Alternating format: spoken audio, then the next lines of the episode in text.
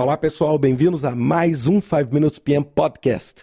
Hoje eu quero finalizar a minha série de podcasts sobre gestão de portfólio, falando um pouco sobre a comparação e a decisão. Então vamos imaginar o seguinte: nós temos uma estratégia, essa estratégia direcionou um conjunto relevante de critérios, que você tenha quatro, cinco, seis diferentes critérios, e agora é a hora que a gente precisa de que? De aplicar aplicar esses critérios e de finalmente tomar decisão nos portfólios. Então, eu tenho a minha estratégia, meus critérios e vou agora fazer essa comparação. Existem inúmeras formas de se comparar. O que eu gostaria aqui é de ressaltar duas formas: uma mais simples, mais fácil, óbvio, menos efetiva, mais polêmica, e uma outra um pouco mais complexa, mais efetiva e muito mais trabalhosa. A primeira delas é o que a gente chama de tabela de pontuação ponderada, onde você pega, coloca linha a linha os seus projetos. E nas colunas, o que, que você faz? Você coloca os critérios que você está utilizando. A primeira coisa que você vai fazer é comparar os critérios e gerar um ranking, um peso. Então você vai falar, o critério taxa interna de retorno vai ter um peso 3. O critério risco vai ter um peso 2, o critério qualidade vai ter um preço 1, o critério recursos humanos vai ter um preço 3, o critério complexidade vai ter um peso 1, ou da forma como você quiser. E a partir das notas dadas a cada um desses projetos, em cada um desses critérios, você vai constituir uma nota final, que nada mais é do que o produto entre a nota e o peso, ou seja, a média ponderada natural que a gente tem. Então, uma nota com vezes o peso mais a outra nota vezes o peso, mais a outra nota vezes o peso, dividido pelo somatório dos pesos, vai gerar a sua nota final. Óbvio, aquele projeto que alcançar a maior nota é o projeto mais desejado. E aí, óbvio, baseado em questões como orçamento, etc., você constrói a sua decisão. O segunda técnica, que é bem mais trabalhosa, mas é uma técnica que eu gosto muito mais, é o AHP, ou Analytic Hierarchy Process onde você vai fazer comparações dois a dois.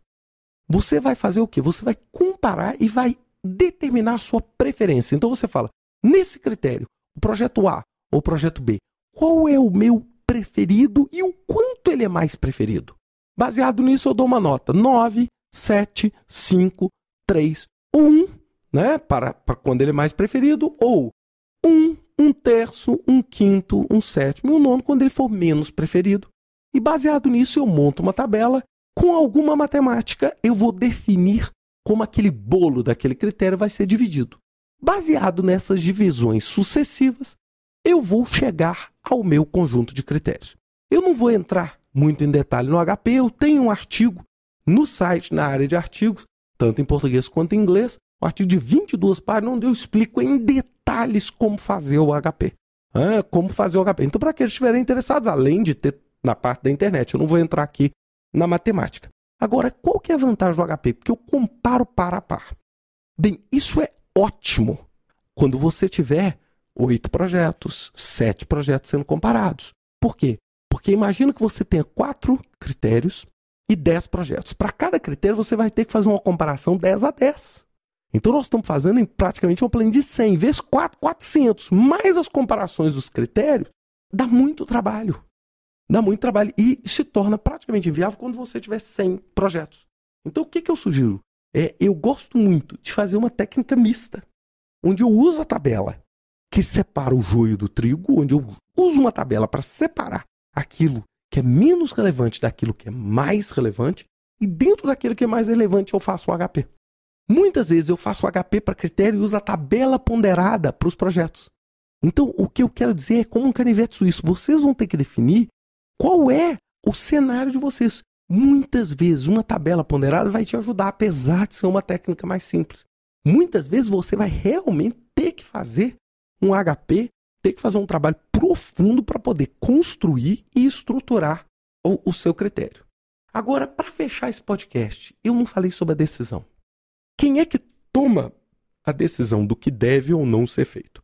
Quem toma é quem pode. Normalmente, não é o escritório de portfólio que toma essa decisão. O escritório de portfólio busca as informações e faz todo esse trabalho. Mas quem decide é quem pode decidir. É quem tem o poder da caneta. E essa pessoa, ela pode tomar as decisões dentro desse processo ou ela pode tomar as decisões como? De acordo com o seu próprio critério.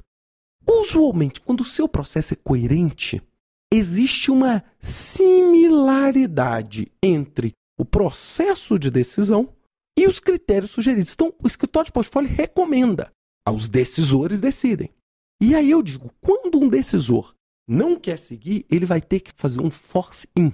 Ele vai falar, olha, mesmo com todos os critérios que nós acertamos, com todos os critérios, aquele projeto que ficou em 64 lugar, agora vai virar o primeiro. Mas eu vou ter que bancar isso. Eu vou ter que bancar. E ele pode bancar isso. Se ele tiver o poder para isso, ele pode bancar. Agora, isso não invalida o trabalho do portfólio. Agora, é claro, se você quiser um processo de gestão de portfólio, gerar um ranking de 1 até 50 e simplesmente a equipe de decisão não escolher nenhum e usar outros critérios, o que você tem que fazer imediatamente? Você tem que falar assim: opa, os critérios que eu criei a estratégia que eu estava pensando que era a estratégia da empresa não é verdade. Não é verdade, porque o que eu fiz é para refletir a estratégia. Se todo mundo decidiu diferente, então é porque eu não entendi a estratégia. Ou a estratégia não está clara.